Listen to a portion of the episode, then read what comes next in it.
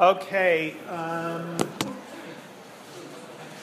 I assume that if you're here, you know that this is where we're going to be here from now on. The problem is the people not here, but I think that most people are. Um, what do I want? Um,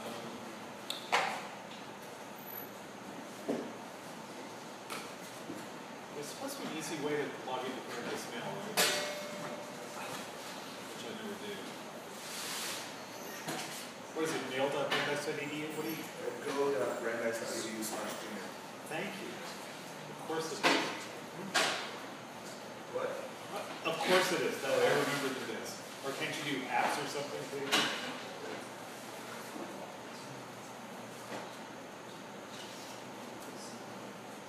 Actually, wait a second. Turn the screen off. You don't have to see all my subject headings, right? Um, all mute, will that do it? No.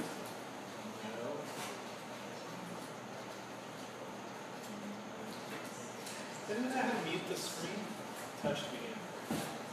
Okay, screen image mute. That's what I. Yes, good. Not that the subject headings will tell you that but they tell you enough. Okay. Um, that'll work. Now, off.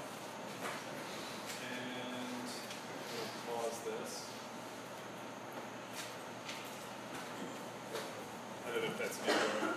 Um, okay, so I think what um, did everyone get a chance to see um, out of the past now? Anyone not? Um, okay, well, it's you can see it on Latte. Are you registered? Not yet. Okay, so when you're registered, you can see it on Latte. Um, you can also uh, pay money to see it through Apple or through um, Amazon. Um, you can buy it. You should. It's a great movie. Isn't it a great movie? Louder.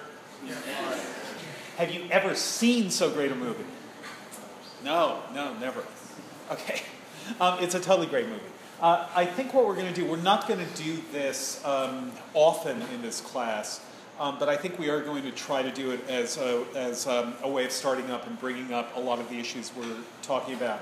Is that we're actually going to go through all of Out of the Past today and um, on Tuesday um, and talk about it scene by scene um, in various different ways, um, talking about various different issues that um, will prepare for what we'll be talking about during the course of the course. So, one of the things that we'll be talking about today, I, do want to show you another um, um, clip from Marclay. This is from The Clock, which I mentioned last time, and which is, um, as uh, you know or you will see very quickly um, if you weren't here last time, um, what Marclay did was a 24 hour movie. Um, eventually, supposedly, it's going to come out on a series of DVDs, at least that's the rumor. Um, but now you can only see bootleg versions um, where people have brought their iPhones into, um, into museums where the clock is on display. Um, but it's a 24 hour long movie set, done by, done through um, the setting up of film clips um, in which you see what time it is. And what Marclay did um, over the course of several years um, was found um, thousands of clips with references to the time that it is as the scene is unfolding, so that every few no more than 30 seconds, I don't think. You never have to wait more than about 30 seconds um, to see something that tells you what time it is in the scene. Um, and Marclay has it, um, uh, that scene come up when it actually is that time in reality. Um, if you know the TV show 24 and who doesn't, um, 24 is also 24 hours. It, um, kind of takes place in real time. That is, if you're watching 24, um, you're watching it. Uh, you're watching all the events occur in real time. If you ever time them, it turns out they're not. Um, that is, that 24 sometimes accelerates the time. It cheats. Um, and that kind of cheating with respect to time, compressing or expanding time, um, that kind of cheating with respect to time is something lots of movies do. If you pay attention to clocks in movies, um, um, if you've seen um, Fight Club, anyone ever timed those last few minutes of Fight Club? Um, they're not as long as Ed Norton says they are. Um, and if you do time them, um, don't boil an egg to the last few minutes of Fight Club because you won't get good results. Um, so, um, movies do tend to cheat with respect to time because our experience of time on screen and our experience of time in reality is actually different. That's one of the philosophical issues that um, comes up here. There's a Godard movie um, where one of the characters says, I wonder what a minute of silence would be like. And it's just, it's a very noisy um, Godard movie um, where there's all sorts of noise everywhere.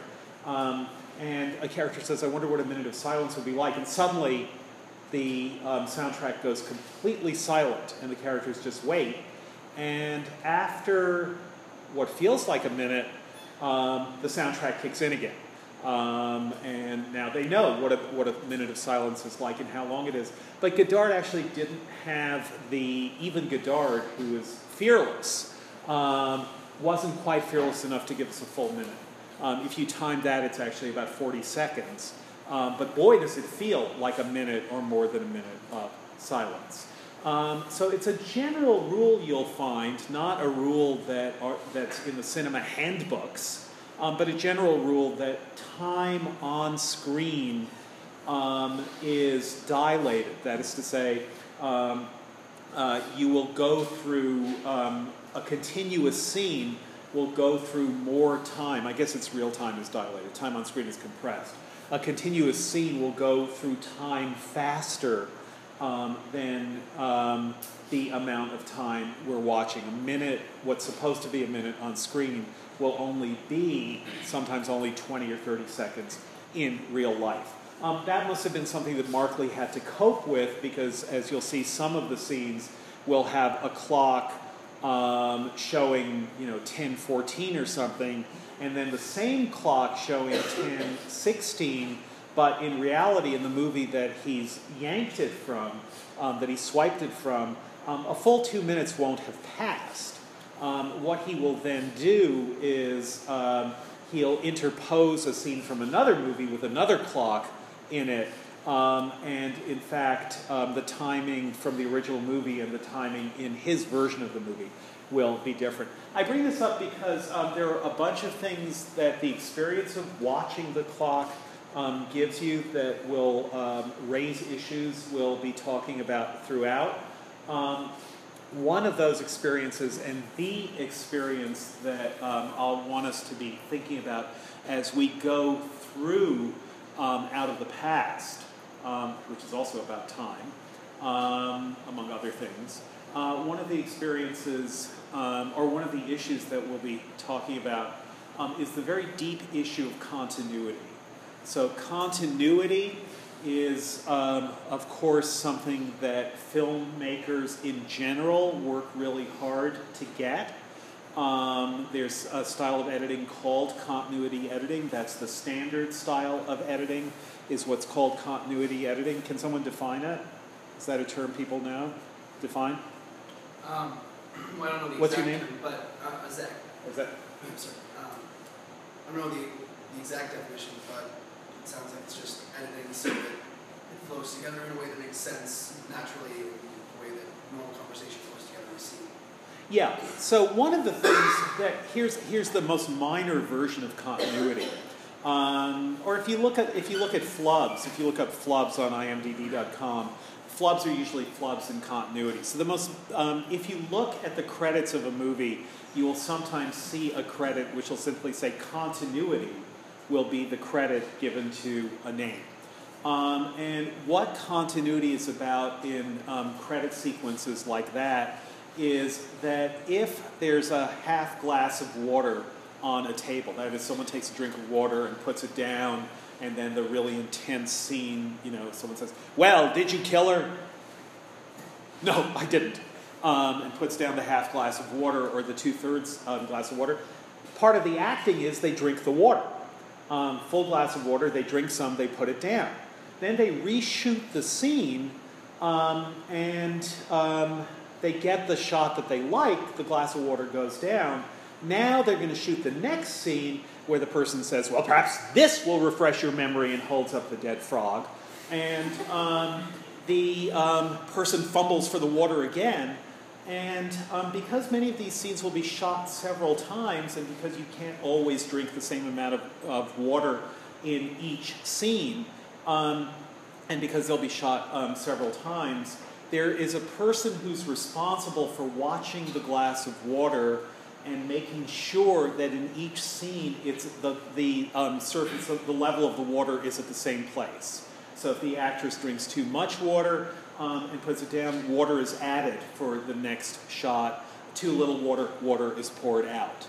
Um, and that is just so that people don't suddenly see, notice peripherally, so that audience members don't notice peripherally um, a sudden change in um, something that should be part of the stable background. So continuity is um, something that movie makers have to ensure in order to give you a stable background against which the foreground, the plot, the story, the characters, the interactions, against which that against which the things in the foreground are playing out. Um, there are all sorts of versions of this background. Um, mainly, they have to do with establishing the place. That is, that Aristotelian idea of place, unity of place, is what Aristotle calls it. The place where a scene is unfolding. Um, so, if you don't have continuity, um, you don't feel like you're quite in a stable place. The place starts feeling jittery. Um, the standard um, and most important part of continuity editing is to try to establish a background against which we see the characters. And that background, elements of that background will stay in the background even as we get shots from different camera angles. Um, so there's something called, does anyone know the term the 180 degree line? Is your hand up? What's your name? Can you define it? Um, whenever there's a kind of scene change, it has to be at least a certain degree angle so it doesn't feel awkward. Oh, That's actually a different rule, um, and an, inter- an interesting one as well. Um, usually, not always, but usually, when there's a cut in a single scene, that is, you're, you know, watching people talking, I've always hated you. Well, I've always loved you. Yes, but you didn't really love me. And you watch them having their little conflict, which every scene should have. Um, we'll cut back and forth, often in two shots. That is, um, we'll see both of them. But as one person is talking, the angle will be on her. Then, as the other person spits out his response, the angle will be on him. If those angles are not at least 30 degrees different, audiences will tend to be disoriented. We need a cut has to be um, a big enough cut that we don't feel that we've just seen something like a very slight um, epileptic blackout in ourselves. Um, that is, um, there has to be this um, moment where things are sufficiently different that we know, oh yeah, we're just looking at a totally different angle. Um, and that's called the 30 degree rule. The camera angles, um, when you cut in a single scene from one um, angle to another, um, you want the angle to be at least 30 degrees. If it's not 30 degrees, it actually, we in the audience notice it, it looks like an editing mistake. It's sometimes what's called a jump cut. Um, and a jump cut is a cut where it looks like the scene actually isn't supposed to have a cut in it. Um, it's supposed to look continuous, but they didn't set up the cameras right, and so it's jarring. And we realize that it's not continuous. Any break in our sense of continuity is a break in our sense of the world that we're watching. The 180 degree line is a different rule about continuity editing. And the basic idea is that, and once you know it, you'll see it um, all the time, is that when you establish that you have um, a place of some sort, um, that you have usually um, a couple of people talking to each other, maybe more than two, um, the camera setups can only be in a semicircle not in a full circle around the characters in a scene. So the reason for this is let's say we're shooting in this room and there's some people, Matt and I are here, and we're having um, a really intense discussion about who's going to win the next World Chess Championship. Um, and the movie audience in the theater is watching really carefully, and you know they're really um, anxious about who's going to say the more interesting thing about the next um, chess champion. Um, and the camera goes back and forth, but what the audience will see not notice they see, but see is they'll see the blackboard, they'll see the lectern, they'll see that lectern, and the background will be just that a background against which the foreground is playing out. If instead you saw um, shot on me telling Matt that I think the um, Queen's Indian should be should be restored as an opening, and then a shot on Matt saying, you know, that Ruy Lopez is always the way to go, and it goes back and forth. And then some fancy ass director decides to take a shot from over here. Suddenly, the background is you guys, and that wall, and the exit sign, and no one in the movie theater is going to be sure that we're in the same room because it'll be a radically different background they won't see any continuity from one background to another. So it's part of what filmmakers do, part of what they learned about human perception, part then of what they learned about how humans, how we human perceivers perceive ourselves as being in a world, that there has to be some continuity in space, um, even when we're looking at different angles, for us to feel um, that we know where we are. So, feeling that we know where we are requires a continuity um, in background, and the 180 degree line assures that, that all camera angles in a scene, unless you can reshuffle the deck, which we'll talk about ways of doing that later on, um, unless you can reshuffle the deck, all camera angles are going to be um, set up within a semicircle and not cross the diameter um, of the circle that that semicircle is part of. And that ensures that there's going to be continuity from shot to shot in the background. Different angles, but on the same background. Um, and so that's a really, really important part of continuity editing.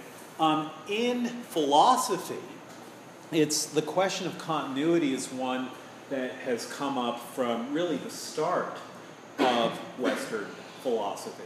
Um, there's also the question of continuity of time rather than continuity of space. And um, those of you who've read Locke will know that for Locke, a sense of continuity in time is where we get the idea of personal identity. That is, the idea that I am, to quote William James, the great philosopher and psychologist William James, I am the same I that I was yesterday. Um, what is it that makes me the same person that I was yesterday? Well, memory is what does it. I remember seeing, having first person experience yesterday, even as I remember having first person experience today. And I feel that um, I have experienced, I have had first person experience of time itself passing.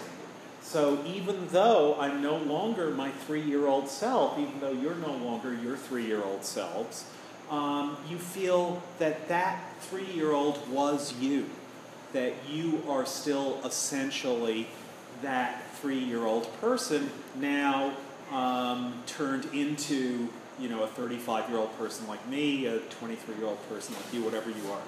Um, but that there's continuity over time of selfhood. And if you completely lost that lucretius said this in roman times as well if you lost that sense of continuity if you didn't feel that there was continuous time, even if there, even if you forget things, even if there are gaps in your memory, um, you feel that there are gaps in your memory, not gaps in time. And if you didn't feel there were continuous time between your past self and your present self, if you didn't think that time was continuous, you wouldn't think that you and your past self were the same person. Um, even if you had a first person memory of your past self, you nevertheless wouldn't feel committed to that past self as still being you. So, our, so continuity, which is essential to filmmaking, is also a very deep and wide, uh, widespread philosophical um, issue in our sense of what we are and what the world is. I'm saying this very quickly, um, and it's something that we'll be pausing on and pausing to think about a lot in the course of the course. Don't think, okay, so now we know what continuity is. Um, because I want us to pay attention to it. Um, the basic thing that I want to say, though, why we're doing, why, one reason that we're going into this through movies is to say that what movie makers have to do, what all artists have to do, but in a sense, movie makers, perhaps more than anyone else, is they have to figure out how to give you a world. And all the practical things that they've worked out without ever thinking that they were doing philosophy, all the highly practical discoveries they made about what works and what doesn't work in movie making. All those extremely practical things are discoveries, some of them brand new discoveries, some of them rediscoveries, some of them challenges to old um, claims made by philosophers. Um, movie making, in a sense, you could say, is practical philosophy, and it's so practical that it doesn't mean to be philosophy, um, but you can learn a lot of philosophy by thinking about what the practical issues that movie makers have to deal with are. Um, and that's sort of what we're doing in the course. So, okay, what I'm going to show you now is um, uh, maybe 10 minutes from Marclay bootlegged. Um, and you'll see partly that it's bootlegged by the fact that the camera isn't held at, um, that is, whoever's iPhone it is, isn't holding it, um, doesn't have a seat at the very center, so we're seeing it at a slight angle. Um, and there's a question which is why, and just let this be a question for you, but it's an interesting one. Why is it that if you go to a movie and you get a crappy seat like there, um, so you're seeing it from an angle, or you're sitting too far to the front, so you're looking up, you know, craning up to look at Christian Bale, um, uh, just looking weird in whatever way he's chosen to look weird in that movie. Um, you quickly get used to that. Even though you're looking at a flat screen from an angle that it's not, not supposed to be looked at, you're not looking at um, the uh, perfect angle, what's sometimes called the point assigned by perspective. Um, that is uh, the point as far away from the screen as the vanishing point is in front of you. Even though you can be looking at a picture from a very strange angle, we quickly forget that we're looking from a weird angle and we quickly normalize it. But if you take a photograph from a strange angle, it's really, really hard to normalize. The angle here isn't so bad that um, it's not worth watching. It's very much worth watching, but it's also interesting that we can't quite normalize it, even though if we were sitting where the person with the iPhone um, was sitting when they shot this part of the clock, um, it would have been no problem, whatever. Um, so anyhow, just watch time unfolding, um, and this is uh, simultaneously continuity and discontinuity of time. Um, so I think it starts at 10.15. Do we have volume?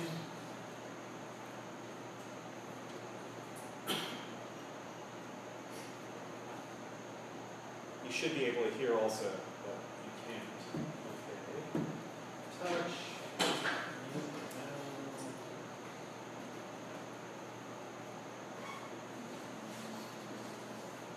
Uh, program should be on.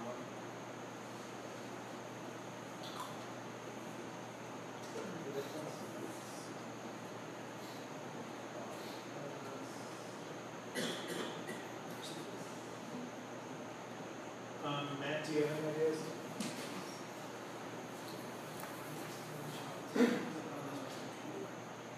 I mean, it's there.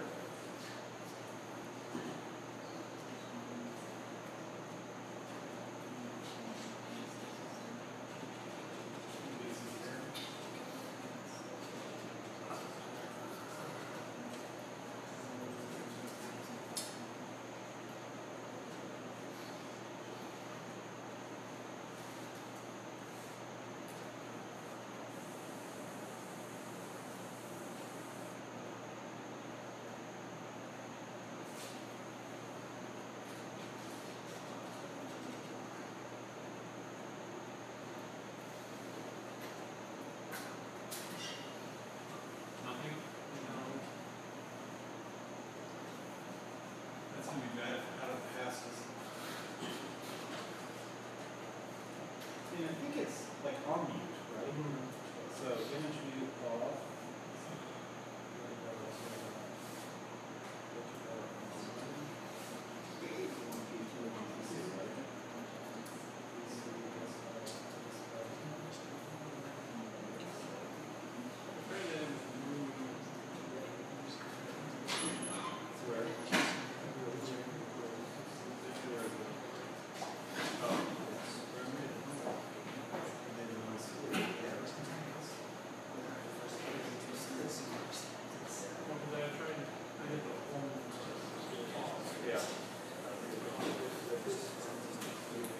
Oh, so the microphone is on. Oh, so it's off. So you don't want this.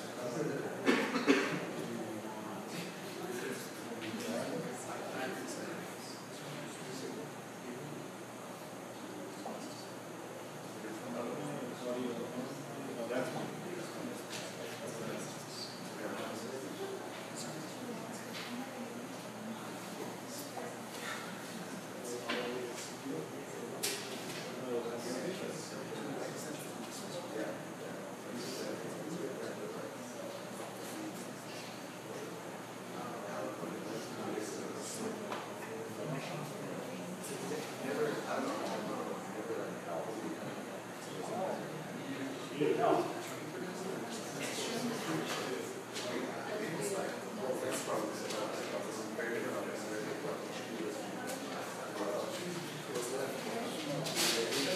Um, hi, I'm trying to get something from my computer in building one ten, and I have, uh, visual, but, um, audio is muted. If you're, uh, mute it. Yep. Yeah, there is. How nice. Right, and, and program volume two, and all the way up. Yeah. No, right now it's kind of like, No, actually. also exact. Um,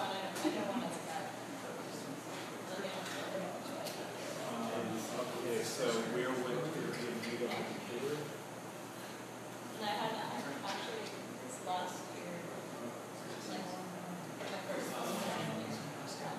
Oh, yeah.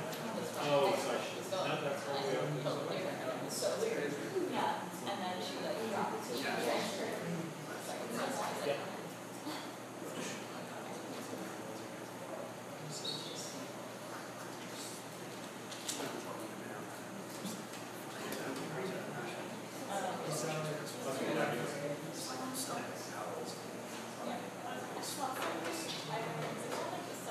Well, that was interesting. Uh, Okay, why don't you watch it silently? They're gonna send someone out, but it's at least worth, not as worth it, because the sound is part of the continuity as in the telephone. Um, But still, see, we should be hearing this. You want to know.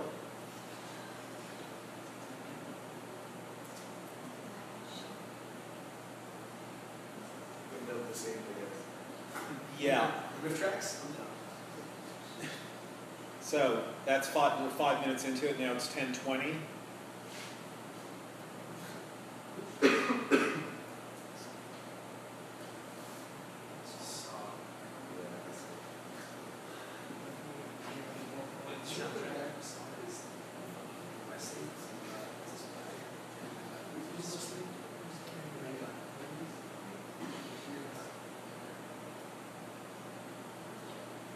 anyhow, you can see how this is shot from below left, and occasionally you'll see shadows from other audience members.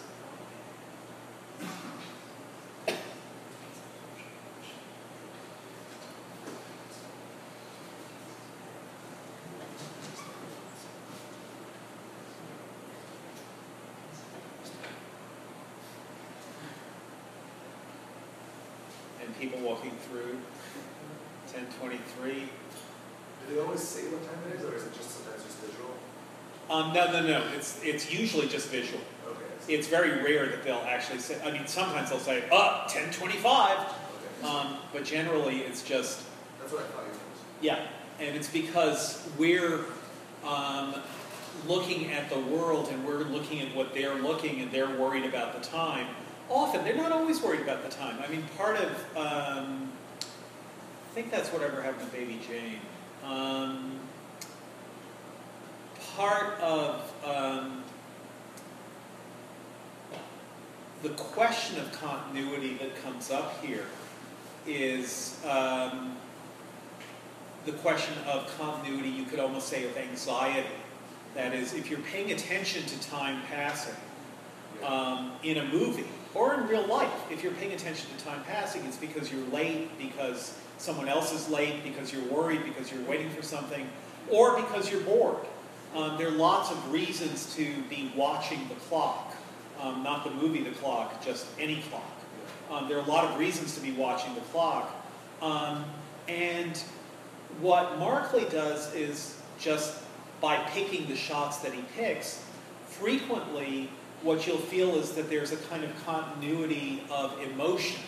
Um, the, and that was the same thing that was going on in, um, in telephones. That is, that you have people, you know, anxious to make a call. Will the other person pick up? Will I? What will they say to me? The phone rings. Oh no! What will they say to me? Yeah. Um, and here, it's the very idea that time is passing, is is restricting the number of emotions that there might be some reason to care that time is passing.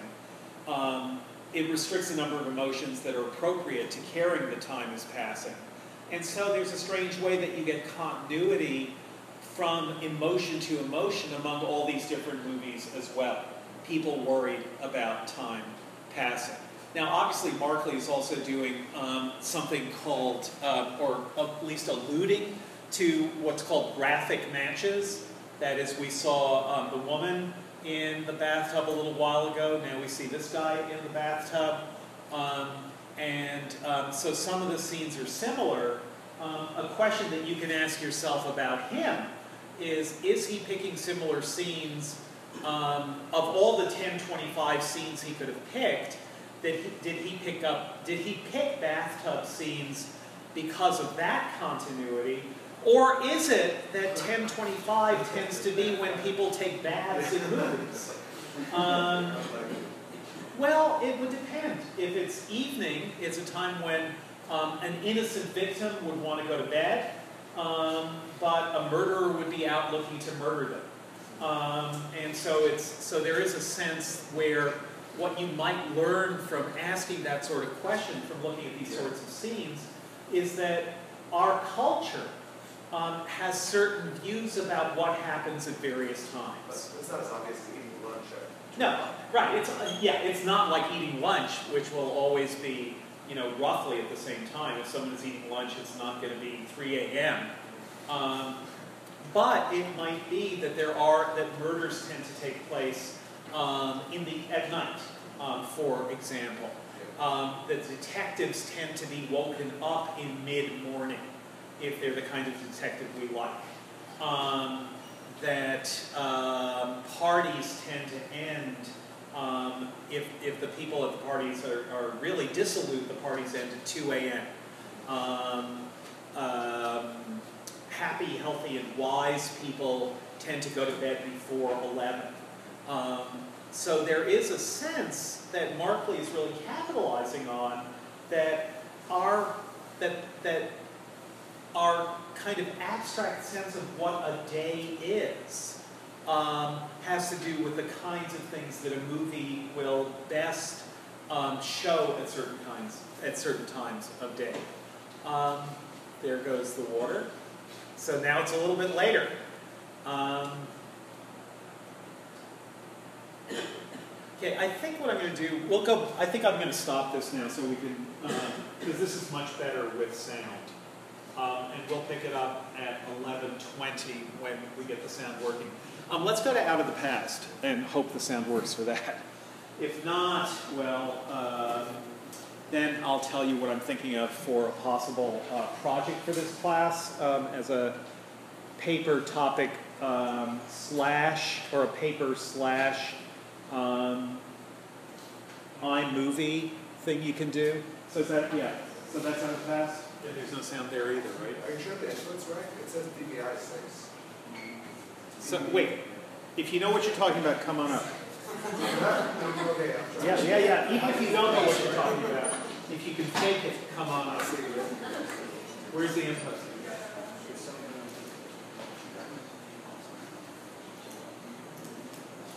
All that time I spent learning to work the controls and all in saying 112, only to have to move here. Oh.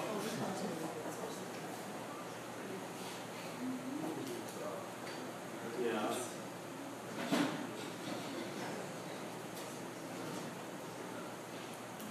Yeah, we tried. That's on desktop. Yeah, which is this. Okay, I see, I see, I see. Do you want the DVD? Well, now we want, to, if we're not going to get sound here, oh, let's hope we're getting sound. Okay, so I don't know, I don't know. Okay. Except in the new ones, or somewhere in the ones. Okay. You know, it's, Play and they could have it on. Well, they're supposedly coming. Um, so might you might know what, you, what you're doing. give it a shot. All right. This usually happens at around 412, just so you know. Um, so if you ever make a movie about this, you should set this scene, yeah, a little bit after 4. So how do you? Um, hi, I think we're, Oh, okay. Someone did actually do this no, we didn't.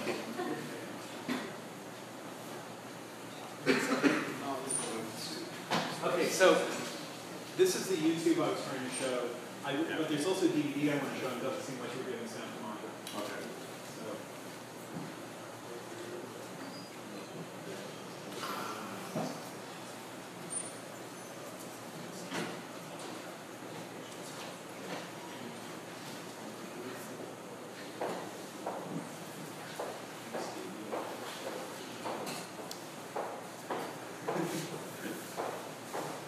All right, well, here's what I was thinking. Yeah.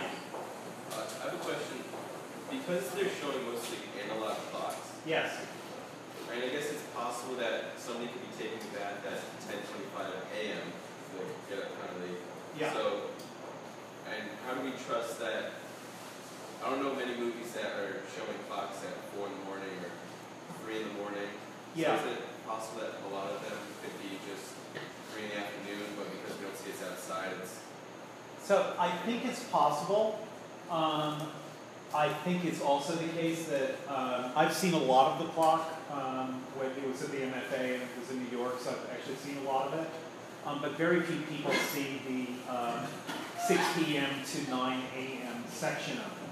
So there's about 13 hours of the clock, you know, that probably only um, that, that have been seen at, at something like only one out of, out of 10 people for every 10 people who've seen a midday part of the clock, only one person has seen uh, a late night part of the clock. Um, they did show it at the MFA. There were a couple of days where they kept it open 24 hours, but so what? I was home taking a bath. It was 10:25, um, and um, so so I didn't see it. So I don't know that he doesn't cheat, but I've never heard that he cheated, and I would imagine that he makes it a point of honor not to. Because if you're gonna like spend years doing this when you're obscure, because this made him famous, but it might not have, but he still put all this time into it. Um, cheating feels like why would you do it? It's like cheating in solitaire. Um, so I don't know that he doesn't that he doesn't cheat, but I would bet that he doesn't. Um, but it could be that he did at some point decide, oh no, there's just no scenes shot at 1:11 a.m. Maybe because people don't like 111 or something, and I'm going crazy. And all right, just this once, I'm going to get a 1:11 p.m. um, and put it in here because no one will notice because no one will see the part anyway. Um, so I don't know that he doesn't do that, but I also think that the kinds of people who um, want to show that they're as smart that they would have done the clock too, um, if they hadn't had better things to do with their lives, are the kind of people who are going to say, "Oh no, that's cheating. This isn't any good at all." So I think he would be making himself extremely vulnerable um, to ridiculous criticism if he did cheat. Um, so my guess is that he doesn't cheat, but I don't know. Um, it is an interesting question, though. Um, there's also a more subtle um, question, and I think this comes up actually out of the past, which is um, are there movies where you don't know what time it is, whether it's 1:11 a.m. or 1:11 p.m.? Um, that would obviously be true of something like um, uh, what is that? It was originally, I think, a Norwegian movie that was then remade in the U.S. Um, Railroad Nine tattoos? no, no, no, no. It was. It's Zombie a, movie? Letter in, that, that the right one here? No, no. It's a it's a noir, but it's during um, the summer in Scandinavia, so it's light all the time, and the detective is one of these, you know, typical noir detectives. That is, say, depressed and broken, um, but nevertheless trying to do the right thing. And ins- oh, insomnia. That's all I needed to remember was that he was an insomnia. So the two. Has anyone seen Insomnia? You've seen it? Um, so in insomnia, it's light all the time. Um, and because it's light all the time, uh, we frequently don't know whether it's 3 a.m. or 3 p.m. in insomnia. The same is true in a movie that we're going to see, but for different reasons. Dark City, has anyone seen it? So in Dark City, it's night all the time. Um, and what that means in Dark City, unlike in Insomnia, in Dark City, it's night all the time, which means that if the clock says 312, it's always 312 a.m. in Dark City. Um, it's not ambiguous. It's always 312 a.m. And 12 hours later, it's 312 a.m. because there's no daytime in Dark City. But in Insomnia, there's no nighttime, not because there's been some breaking of the metaphysical rules, which is what happens in Dark City. There's no nighttime in Insomnia because of the angle of the Earth and because of the fact that it's summer in the extreme north. Um, and there, there's genuine confusion. And the result of that confusion, it doesn't happen in Insomnia, but the result of that confusion can be that um, a film can lose track of whether a scene is occurring um, in the PM or the AM. And if the film loses track of that, um, losing track of that can mean that um, the filmmaker is actually not clear what the clock is saying, um, where it is on a 24 hour clock. Um, something like this happens in um, what we should be looking at right now, namely out of the past. Um, something like this happens in our press, I'll just tell you, which is in the uh, scary moment when Whit and um, De Stefano um, show up in Acapulco. They knock on the door, and Robert Mitchum, that is um, uh, Jeff Markham, Jeff Bailey, is whistling, and he's happy because he's about to go off with Kathy, with Jane Greer. He's knock on the door, and he opens it, and he stops whistling. End of continuity on, on the whistle, for sure. Um, because who should be there but Whit? Um, and he's freaked out. It's um, he's just packing to leave, and there's Whit. Um, and the question now is, will Kathy show up and uh, bust them all or not? And there's there, the door will knock again, and so on. He gets his shoes. Remember, they've been shined overnight. So that's clearly an early morning scene. They're getting ready to leave. It's the morning. They're getting ready to leave. Um, then, however, he really wants to get Whit and De Stefanos out of his room because that's where Kathy is coming. And so he suggests they go have a drink, which they decide they're going to do. So they go have a drink down in the bar of the hotel, and they're not having Sunday morning mimosas. It suddenly becomes a late afternoon men having drinks scene. Um, not very late afternoon, but you know, three in the afternoon, and men are having drinks. Um, these are not 8 a.m. drinks that they're having. They're 3 p.m. drinks. Um, very few people notice that, but that's a discontinuity in time. Um, partly you don't notice it because you're not really positive what time it is, and you're not really positive that they're not having drinks at um, 8 in the morning. Um, you, it's, it's not, you know, there's, they're, they're not what's called hanging a sign on it. But what happens is we go from one generic scene, a person packing to leave early in the morning, to another generic scene, men who are in some kind of tension or conflict or subterranean conflict with each other, having a drink and talking about it and deciding what to do. Um, and from then on, in that scene, um, it's afternoon turning into um, evening. The, well, the whole, the whole, that whole time period ends shortly afterwards, but it's afternoon turning into evening. Generally, out of the past is very careful about time of day that things are occurring. Um, it matters at the start that um, Jeff and Anne are driving all night to Tahoe, and they arrive um, in the morning, and it's bright and beautiful, and um, that that time difference that they leave, that Jeff picks her up, um, and then they drive, and they drive all night, and the voiceover ends, and it's morning. So the story we've just heard has taken all night to tell. The drive has taken all night.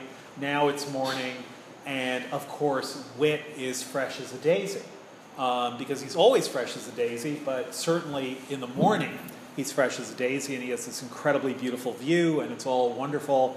And Jeff is exhausted. He's been driving all night.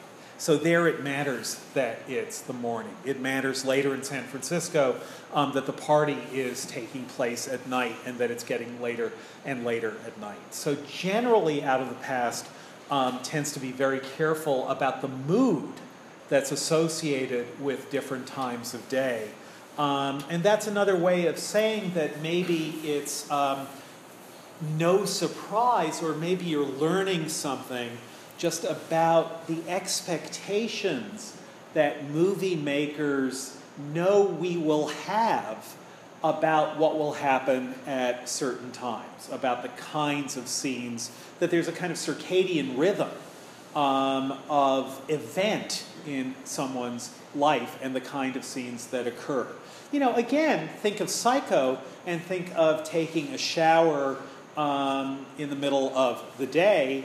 Of course, bad things are going to happen to you if you do that. That's not the right time to take a shower. She takes in the middle of the day because um, she's, uh, well, I don't want to give too much away, but she's running away. She's embezzling. Um, and she's gotten away, and now she checks into a, um, a hotel room, and it's the middle of the day, not a normal time to take a shower.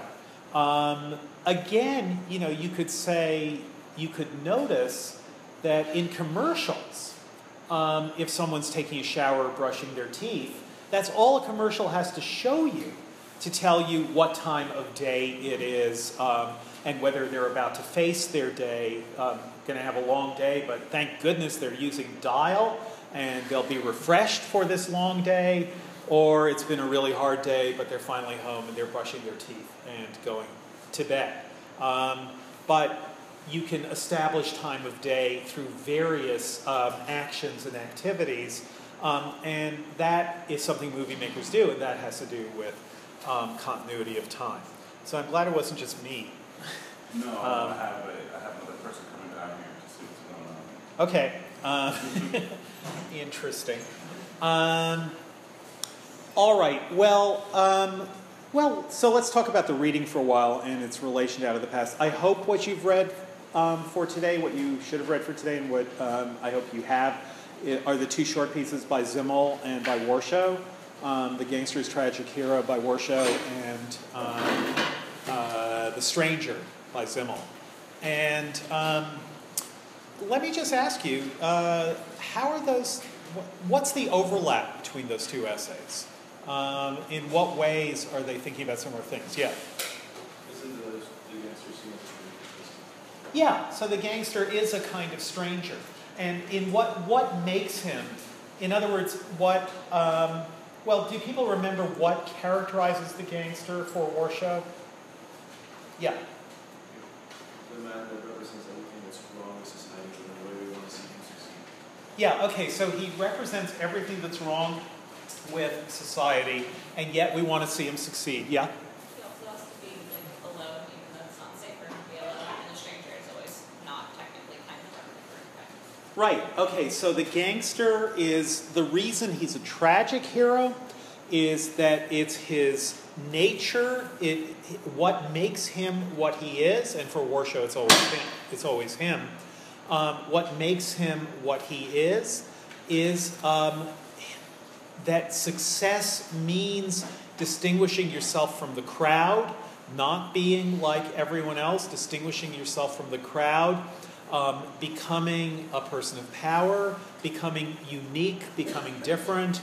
Um, but that um, difference, that uniqueness, is also why the gangster um, will die. So that at the very beginning of um, Scarface, I think it is, um, as soon as we see the gangster alone, we know he's in trouble, um, and he is.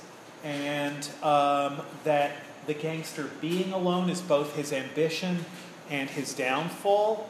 But that loneliness, that difference from everyone else, makes him like what Simmel is saying about the stranger. Um, how else are they similar?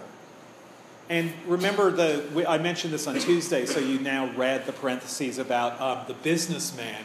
That um, what uh, do you remember the parentheses about the businessman? That um, talking on the phone and holding meetings um, means what in a movie? You're nodding. It means you're successful and important. Yeah, so you're successful and important. It's a sign that you're successful and important that you're always on the phone and holding meetings. Meetings, but it's also um, what success and importance mean in um, movies. That is that um, it's not only a sign, but it's how do I get to be, you know, if I could only be successful and important, I would be on the phone all the time and holding meetings. Um, and in movies, those two things go together. How is that like the gangster? That's, a, that's an interesting um, comparison that Warshow makes between the businessman and the gangster. It's not a it's not a Occupy Wall Street comparison that he's making. Um, this is something he said 60 years ago. Um, but how? Um, what is the equivalent for the gangster to the businessman on the phone and holding meetings? Yeah. Kind of have to be a stranger to. Okay, so you have to be a stranger to become a stranger. Um, for um, and for the gangster, being a stranger means, in some sense, um, what he calls pure criminality. That is, that what he wants us to recognize um, about the gangster. I mean, I hope you guys felt what an amazingly brilliant essay that is. Um, just in like four or five pages, what Warshow is able to say in those four or five pages and, how wonderfully he says it um, is really, really something. Um, but what he's um, saying is that is something like this: that in real life, where, as he says, there are criminals, not gangsters. Um, the real life, the real world, is full of criminals. And what do criminals want? Well, they want money. And what do they want to do with that money? Well, The Godfather 3, you know, and Coppola actually um, knew Warshow's work, knows Warshow's work. Um, the Godfather 3 shows you what they want with that money. To some extent, The Sopranos shows you what they want with that money. They want to buy a better life in which they can lead, live comfortably and not be afraid of the police. Um, that is, that money becomes a ladder to a normal life or an affluent life and a life in which they can then do other things besides being criminals. The goal of real criminals in general um, would be to get enough money that they don't have to be criminals anymore. Um, that is um, almost certainly, um, on one level or another, whether a trivial or a major level, that's almost certainly um, what people who commit criminal acts um, want to do. But for the gangster, um, it's not that they have figured out a way, you know, it's not like a caper movie. It's not that they figured out a way that they're going to be rich and then um, become prosperous, law abiding citizens. It's that what they do is they preserve themselves as gangsters. They live in the city, they have what Warshow calls the city's um, ambiguous and strange talents, and what success means is um, being a gangster. So to be a gangster means that you use your powers and talents and skills to continue to be the kind of person who has those powers and those talents and those skills. Um, so that, as Warshow puts it, for the gangster, um, both the means and the end, the means and the end are the same thing. Um, you're a gangster in order to be a gangster. And that's what makes you like the stranger. You're not someone who's trying to enter the group. Um, Simmel has this great sentence, which I'm going to simplify slightly because it's the first way I heard it. Um, and, and was what caused me to, to read the essay. It's not quite the way Simmel puts it, um, but the Twitter version of it would be the wanderer comes today and goes, or sorry, no, that is how Simmel puts it. The way I heard it originally is the wanderer comes and goes, the stranger comes and stays. Um, that's the difference between them. The wanderer comes and goes, the stranger comes and stays. Um, Simmel puts it slightly more um, wordily. The wanderer is he who comes today and goes tomorrow. The stranger is he who comes today and stays tomorrow. Um, but the word stays in that formulation is stays also a stranger.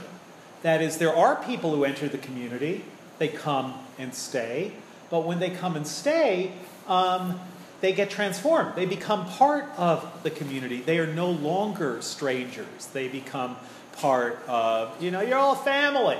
Um, but the stranger is there always, and yet always the stranger. Stays as the stranger. Um, continues, stays a stranger. Comes, doesn't leave, but stays a stranger. That's what Simmel is. That's the characteristic that Simmel is identifying um, and doing it in an extraordinary way as both a sociological formation and as something that happens in erotic life.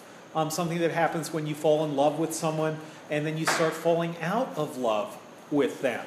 Um, he sees this concept of the stranger working in, under those conditions as well.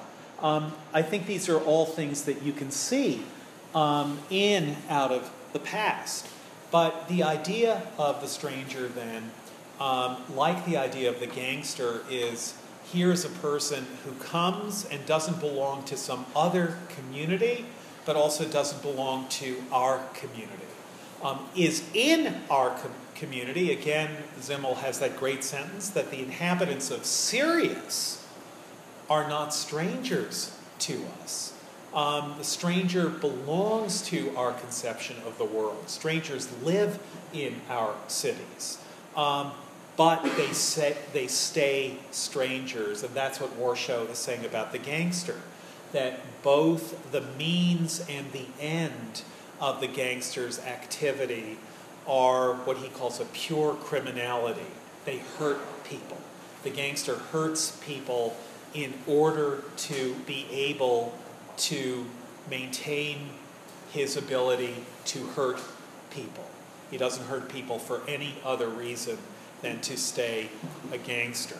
Now, what Warshow doesn't say, and um, what Simmel obviously doesn't say, is that the same can be said of the noir detective.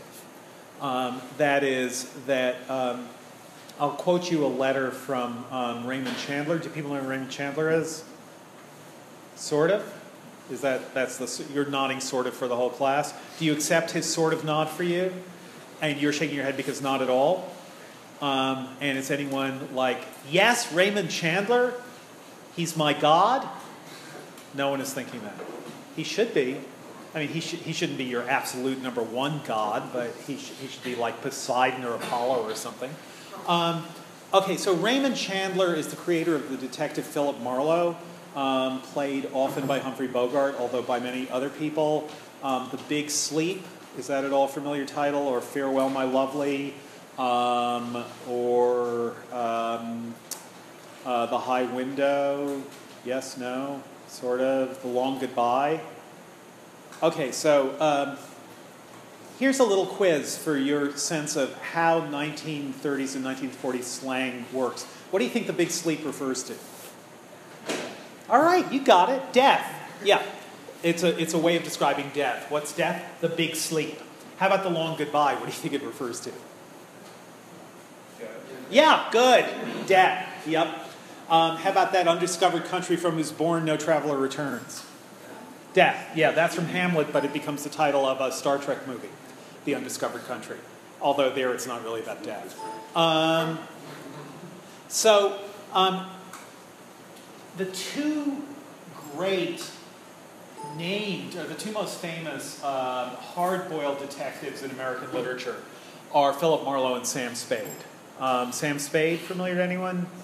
Um, so Sam Spade is from The Maltese Falcon by Dashiell Hammett, made into a movie um, directed by John Huston. Bogart played both of them. He played Sam Spade, he played Philip Marlowe. He actually plays them differently. They're not the same, quite the same kind of detective, but they're similar enough that Bogart is easily the best person to play either of them. Every, does everyone know who Humphrey Bogart is? Okay. There's no sort of there, I hope? Okay, good. Um, you all know who JFK was, right? Okay, I just, you know, making sure that um, Humphrey Bogart, of course, JFK, probably, Philip Marlowe, I guess not. Um, yeah, no, the microphone, oh.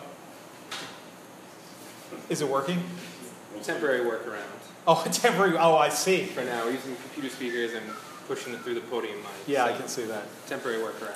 All right, and how much time do we Want to test have? the audio on that, on your video? Um, sure. All right. That seems to work. Okay, thank you.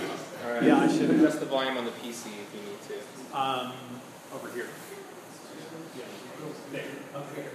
All right, thank you. And um, do we think it'll be fixed by Tuesday for, for, for Rills? I'm not here tomorrow, but uh, I will get someone to try to come down here Okay, and take a look at it. If This was a vendor installation, so hopefully we don't to make them come back. okay.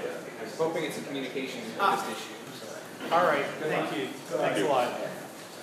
Okay, so we'll watch, what we'll do is we'll watch the last um, 10 minutes, and that'll be the last minutes of the class. But I'll just quickly want to say that um, where Warshow says that um, although there are real um, gangsters, the gangster that he's talking about belongs not to the real city, but what he calls the dangerous city of the imagination which is so much more dangerous and also so much more sorrowful. Um, Chandler was, um, some fan of Raymond Chandler's wrote him a letter saying, I read every single um, novel and story and essay that you've, read, you've written about your character Philip Marlowe, and um, here's what I've discovered about him. And this person is just basically, you know, it's one of those huge, it's like he was a one person fandom. Um, he got all these facts about um, about Philip Marlowe that um, Chandler himself didn't remember. Um, so you know how like when people complain that J.K. Rowling is contradicting herself between Harry Potter two and Harry Potter six because they've read Harry Potter so much more carefully than she ever did. Um, that's what this guy was essentially doing um, about Marlowe. And Chandler agreed with some of what he said and, and disagreed with some of it. But at one point, he says of um, his character and of what he calls the private detective of hard boiled fiction. And he says the private detective in hard boiled fiction is a fantastic, by which he means unreal, fantasy, not, oh man, that's fantastic, but fantastic as in um, completely unrealistic, a fantastic figure of the imagination. What makes him a fantasy, what makes him a fantastic, is he's real in every way except one, that such a person would never be a private detective. And what he means by that is that a person who had the means of success would not take a job that only goes to failures. If you could do what Marlowe could do, you would do something else than checking out to see whether some guy is, is cheating on his wife so that the wife can sue him for divorce, which is mainly what private detectives did. Um, so that idea that the private detective in fiction, Sam Spade or Philip Marlowe, they belong, they're very hard to tell from the gangsters that they're up against. Um, they have the same skills, they live in the same ambiguous way, um, and they too are figures of the stranger. And what um, the gangster's tragic hero, what film noir gives you, is something like a depiction of the stranger. Um, that's something that I guess we'll have to talk more about as we go through Out of the Past on um, Tuesday. Um, but let's just, for the last few minutes, watch this with whatever sound we can muster until you get a sense of what it's like with sound. Um, so where are we, uh, let's go forward a little bit. Um, what times does someone have a phone know exactly We what got time ten minutes, nine minutes. Nine minutes, so let's go to around there.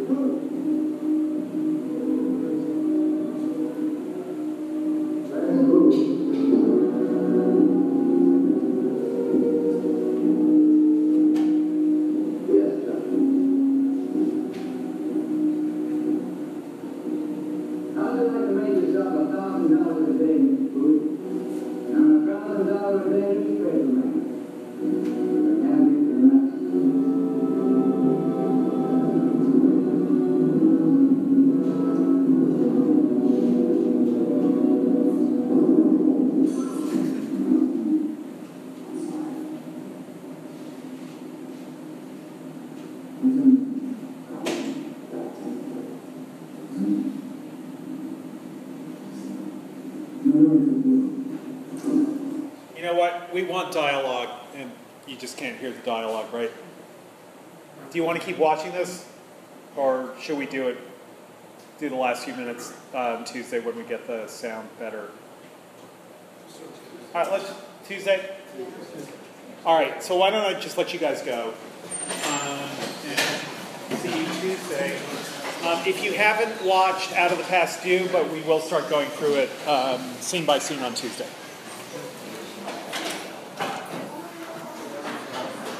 Hi. So I'm just trying to decide if I should take this as my fifth class. Okay. Um, so I was wondering what